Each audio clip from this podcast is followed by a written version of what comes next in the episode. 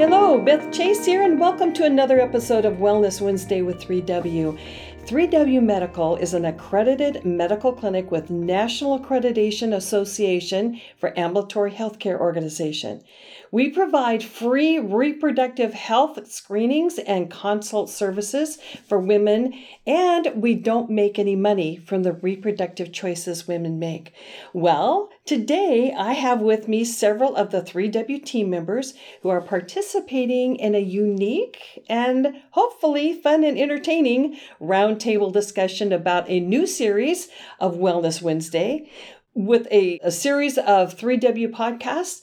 And we're going to be starting with how to care for your vagina. That's going to be the theme of the, our next couple of podcasts, or as we have been jokingly, lovingly calling it, how to care for down there. So, first, let me start though with one of our new team members. She's our new medical team member. Her name is Christi Emmons, who is a graduate from Seattle Pacific University with her bachelor's degree in, in uh, science of nursing. She also went on from there to receive her master's in nursing in family nurse practitioner program at Gonzaga University. She's worked at Swedish and Evergreen Health Hospitals. So, welcome, welcome, Christi. I know that you're passionate about education and uh, you're passionate about partnering with your patients to really help them understand how their body works for ultimate wellness. So I'm so happy to have you here. Okay, now in addition to Christi, we have some familiar voices to the podcast with us today Helen Wynn, who is the CEO of 3W Medical, and Taylor, who is our executive assistant. So, welcome everyone. So glad you're here. Thank you. Thank you. Yeah, this should be lots of fun. So, Christi, Let's start with you. So, let me ask you this, Christi. As a nurse practitioner, would you please talk about what is the vagina and pretty basic, where is it? Well, the vagina is the female reproductive organ, and it's located down there, as you said. it's an area that brings the ability for women to have children, to have intimate relationship with her husband, and it is an exit for her urine, which is part of the normal physiologic processes. Mm-hmm. Pretty simple. yep. You got to have that urine go somewhere. or come out somewhere. I guess that's the better way to say it. All right. So let's talk a little bit now about, since we're talking about cleaning, cleaning the vagina, can we first talk about what are some of the kind of red lights or reasons why women feel like they need to do uh, care for their vagina, keep it clean. So, what do you think are some of those reasons that particularly get, cause us to say, hmm, maybe I should clean down there? I think that's a great question, Beth. And it's one that I meet frequently when I'm working with women at their annual wellness visits. And a common question that I have is, why do I have vaginal discharge? And so it's been really fun because I get these questions repetitively and it seems like in a series and it might be about vaginal discharge it might be about something else. But anyways it's been really interesting and then it it, it makes me realize how there's this barrier or this knowledge deficit with women in what is normal vaginal discharge. So i have been doing a lot of teaching lately with the women at this clinic here and my other home clinic and i think it's important to know that vaginal discharge is totally normal. And we don't need to do anything. We don't need to clean it. We don't need to cover it up or try and get rid of it. It actually has a process. And I like to think that our bodies were made with an incredible, intelligent design. And sometimes we as human beings try and intervene when we don't need to. And so, one of the things I took a few notes here that we can kind of cover as you go through asking me more questions about vaginal care. But the discharge, it starts at puberty. And the main reason why we have it is estrogen. So, as estrogen increases in our body, we have this physiologic response and we start to increase vaginal discharge. And it's a normal process. It naturally cleans and helps remove cell turnover or dead cells from the vaginal area. And it helps us stay healthy. It will fluctuate around the menstruation cycle, and sometimes it's thinner and sometimes it's thicker, but it's basically a clear to white discharge, primarily water, and multiple microorganisms. Mm-hmm. Okay, so uh, Christi, is there any time that a woman should consider cleaning the vagina versus just leaving it alone?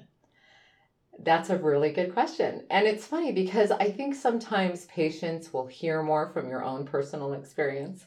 And so I'm just going to kind of bring in some fun that my OBGYN taught me. And she said, Your vagina and your reproductive system is like a self cleaning oven. And with gravity, it just will come out to the exterior part of your vagina. And as long as it's clear to white, not a strong odor, but every single person has a different odor and it depends on their chemical makeup, it depends on their activity, and um, you have different glands in that area. So, an odor is not a bad thing as long as it's a consistent, normal odor for you. Okay, wait a minute. Describe normal smelling vagina. Normal smelling vagina. That's a really good question. oh my goodness, I don't know. I don't know if I can answer that. How do you describe Um, it? But It's Well- not strong. It's, uh huh. You know, I think the concern is is that women get caught up that they have this discharge and yeah, it has a smell to it. It's going to fluctuate throughout the month, but it shouldn't be offensive. It Mhm. shouldn't be really strong. And if it changes from her baseline consistency, then she should probably go and talk with her provider. And the reason why she should talk with her provider is often women, and with the help of Dr. Google, they'll go and diagnose themselves, and it could very potentially be something different. And it's just nice to have a professional, experienced eye to evaluate the discharge or the odor to know whether or not it's something to be concerned about. Mhm. So in my situation, it was great because women that I take care of, if I happen to be doing an annual exam where I'm doing a pap smear or a pelvic exam, I can actually share with them why it's normal, what it looks like, what the consistency is. I mean, they can even smell it if they want. Mm-hmm. You know, and often, to be quite honest, we as providers and medical professionals use texture and smell frequently because it can lead us down a diagnostic path if there is a concern. So, Okay, so you're saying basically know how you smell. Yeah, yeah, kind of. And everybody has Okay. their own personal scent, or if you will. Yes. Yeah. Yeah. Out of curiosity, because I remember this question being asked, especially when I was in college. But is there a way to make it smell better? Is there food you can eat? Is kind of what I'm saying. No garlic. No, yeah, I guess. Um, but I, I, I even heard like you can eat certain fruits to make it. Is this a complete Hmm. like Google search that some random college student did? And it is completely untrue. That is interesting. You know, I've had my head in a lot of books. I Uh-huh. love reading, I love information, and I haven't found anything about changing the smell or making it smell better in any way. But what I will say is if you try and cover it up with scented feminine products, which include douches, deodorants, sprays, oils, perfume, Yeah. I mean, people use all sorts of things or scented pads. What you're doing is you're actually going to have a potential to disrupt the balance. Um, and if you disrupt the balance, you could actually cause some irritation, maybe an infection. Because if you throw the balance off, it changes the acidity of the environment and can actually cause bacterial growth. And then I would say you would have an unwanted odor. So, Mhm. in our efforts to make it prettier, smell prettier, less discharge, we can actually make it worse, more discharge, mo- Mm, more odor. So, do you see? Does that Mhm. make sense? Yeah. Okay, so basically no. No, don't touch it. that- you don't need to do anything. Okay. And when people, like, for example, here's a question that I'm often asked when I'm menstruating, is it okay that I scrub that area? And and I would say no. I mean, I understand when you're menstruating, you're going to have a normal amount of discharge, bloody discharge. You go through your day, you might be working, but I always tell women mild soap for your whole body. Our body was made so that it can actually take care of itself. So when you wash yourself, really minimal and external. You don't want to go up into the vagina, just exterior and always rinse. Rinse really well. No soaking in scented bubble baths. I would recommend something like Epsom salts. Um, if you have to have a fragrance, I would make it likely an essential oil in a huge bathtub with only maybe a drop or two, but very little. And that's the only time I would Mm. say any scents anywhere near your vagina. hmm Okay. Uh, can we circle back to? I don't know how we're getting stuck on the smell thing, but uh, we here at 3W, as you know, because you work here, is that oftentimes we see women who have multiple partners. Oh, yes. Actually, Does that make a difference? This is a really good question because this balance that I'm talking about, and in our efforts to make ourselves more attractive or not smell as much or have less discharge, it interrupts the pH balance of your vagina. So, our vagina, thank you to estrogen, it creates an environment that's acidic, and that acid environment prevents us from having bacterial infection. It helps fight off different exposures that we might come in contact with. And so if if we do certain things in our lifestyle, we can risk this pH balance. So basically, if the pH balance is thrown off, there's multiple things that women don't realize in their efforts to take care of themselves is causing an imbalance. And this would include everything that we talked about in regards to feminine products and scents. It includes smoking. Sometimes it can be diet. Sometimes it can be simply genetics. And it can be multiple sex partners, a new sex partner, and it can also be having intimate relationships with other women. There's actually research evidence that shows when you have female relationships with another female, that it poses a risk for you to have bacterial vaginosis. And I'd love to go down that road, but I, I would have to interview my my friend and colleague who's an epidemiologist. But I have lots of oh. questions for him that I Oh, just don't okay. understand. We'll, we'll have to talk about bringing him on. Yes, Helen? So you're saying int- like relationships with other women, you mean intimate relationships with other women? Yes. Okay. I was thinking like when you work with a lot of women and all your cycles sync Oh up. That's no, and that's another That's a that's another other interesting subject. phenomenon. Yes. But Uh-huh. it's just something that they found in the research. And there's different ethnicities that have a different makeup of lactobacilli, and they don't have quite as much as maybe another ethnicity. And so basically, the estrogen that creates the lactobacilli, which creates an acidic environment, that's your protection right there.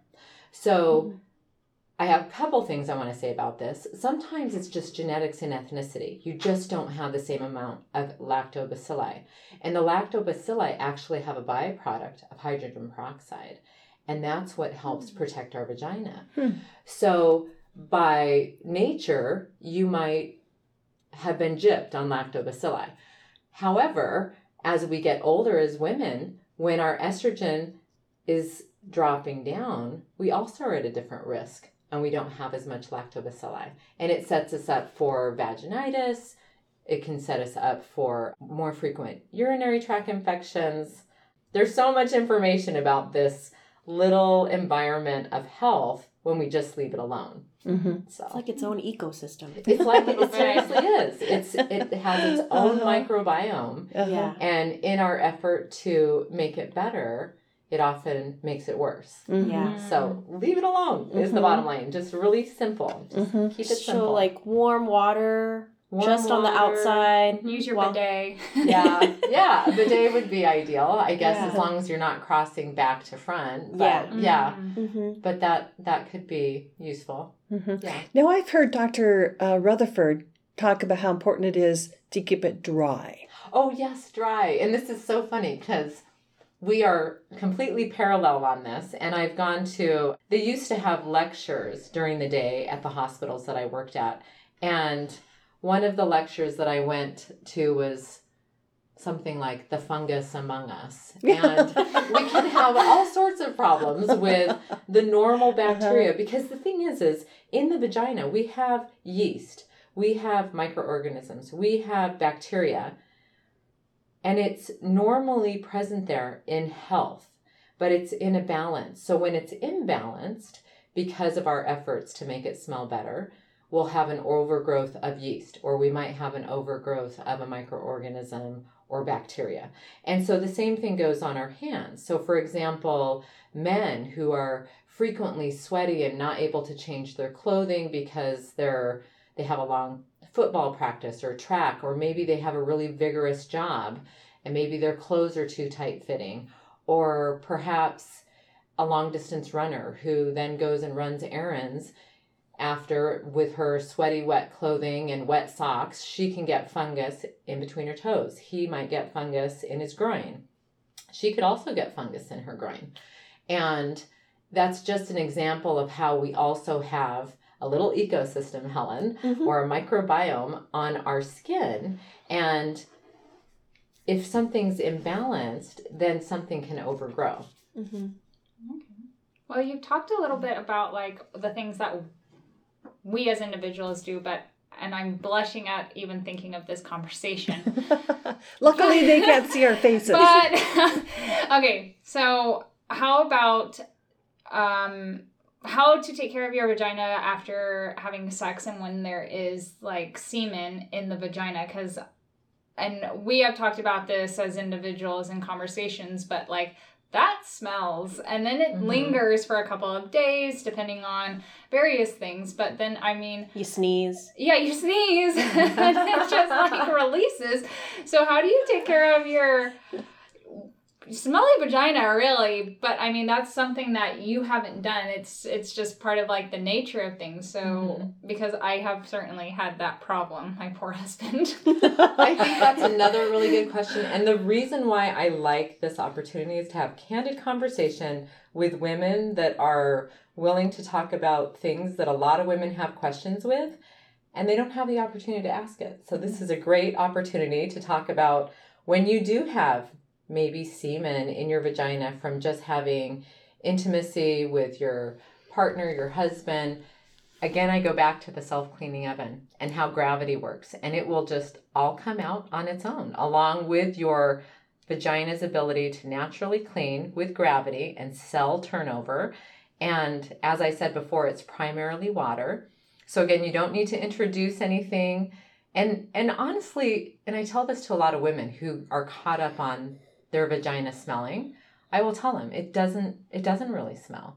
It's it's almost like it's not your imagination there's an odor but it's not this huge odor that everybody around you can smell. Mhm. and like when we have our menses we can feel that something is coming out of our vagina meaning the blood for our menses which is normal. You can feel that with semen but it will just eventually come out and you just go about the same process maybe use a panty liner that's kind of Mhm. nice Mhm. and I'll tell women that are exquisitely athletic when they're sweating who complain of itching in the groin, not even internally of their vagina, but the external area, I'll say just put on a panty liner because if it's unscented panty liner, it will help wick some of the moisture.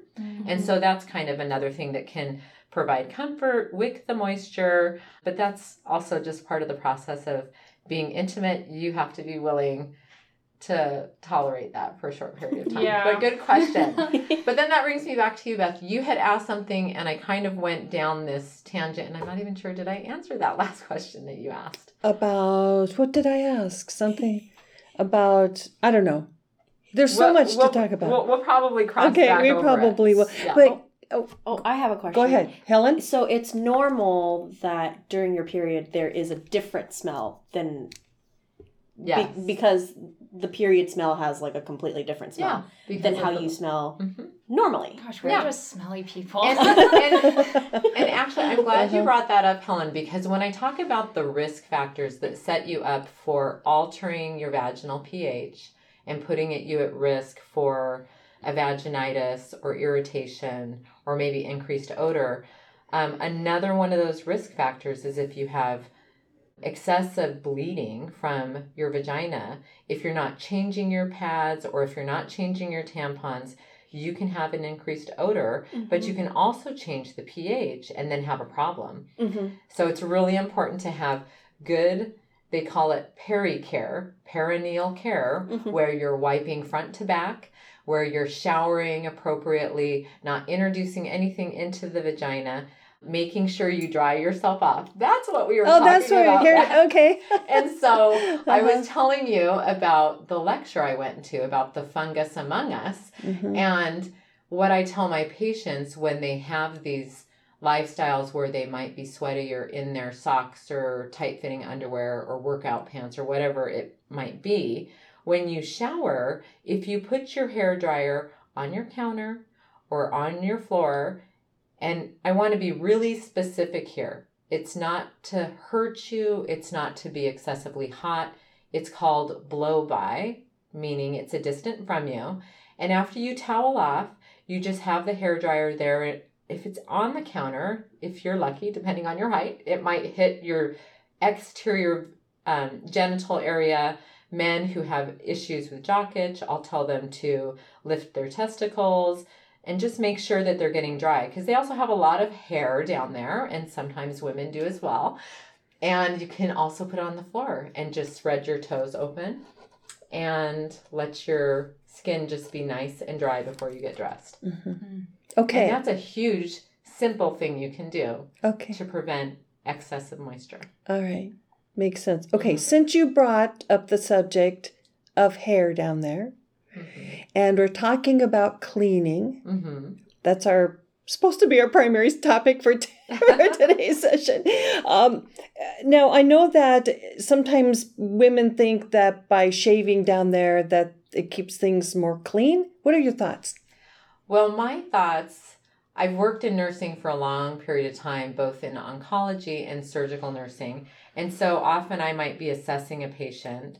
And something that can confuse providers is if somebody is over shaving or excessively shaving, maybe causing irritation, in their efforts again to be beautiful or attractive, it might actually have a purpose if they're shaving their bikini line if they're Mhm. going on a trip. I think, you know, everything in moderation. So I would say, yeah, sure, do some trimming or shave if you need to, depending on what you're wearing at the beach. But honestly, this is just another area where I would say it's less is more.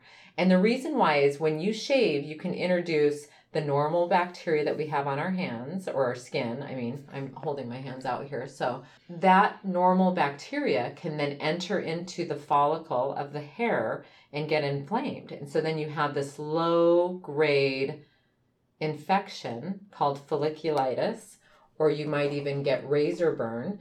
And sometimes hair looks better than folliculitis or razor burn. And from the Mm. provider's perspective, if I'm doing an assessment and I need to check if somebody's lymph nodes are swollen in their inguinal area or the groin, they can be inflamed simply from this folliculitis or this razor burn that they themselves caused in an effort to make themselves beautiful. So I think we're Mm. naturally beautiful, is what I'm trying to say here. Our bodies were designed with a lot of forethought, and they're doing everything they need to do without us intervening. Mhm. Mhm. And everything in moderation is kind of how I try and live my life by. So, Mhm. anyways, that's my opinion. Okay. Oh, thank you for that. Women here, any other questions about cleaning down there that you would like to ask Christi? So you don't have to like comb your hair down there, or like, or or like, vajazzle it. Yeah.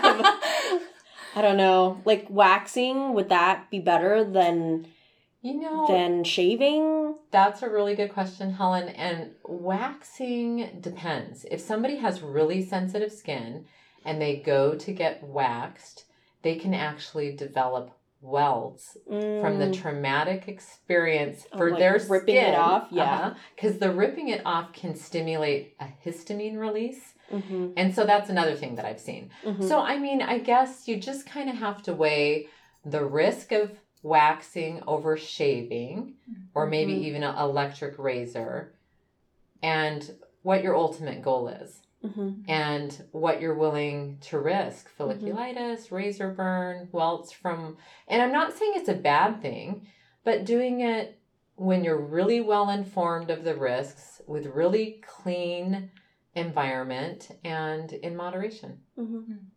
Okay. All right. Good Well.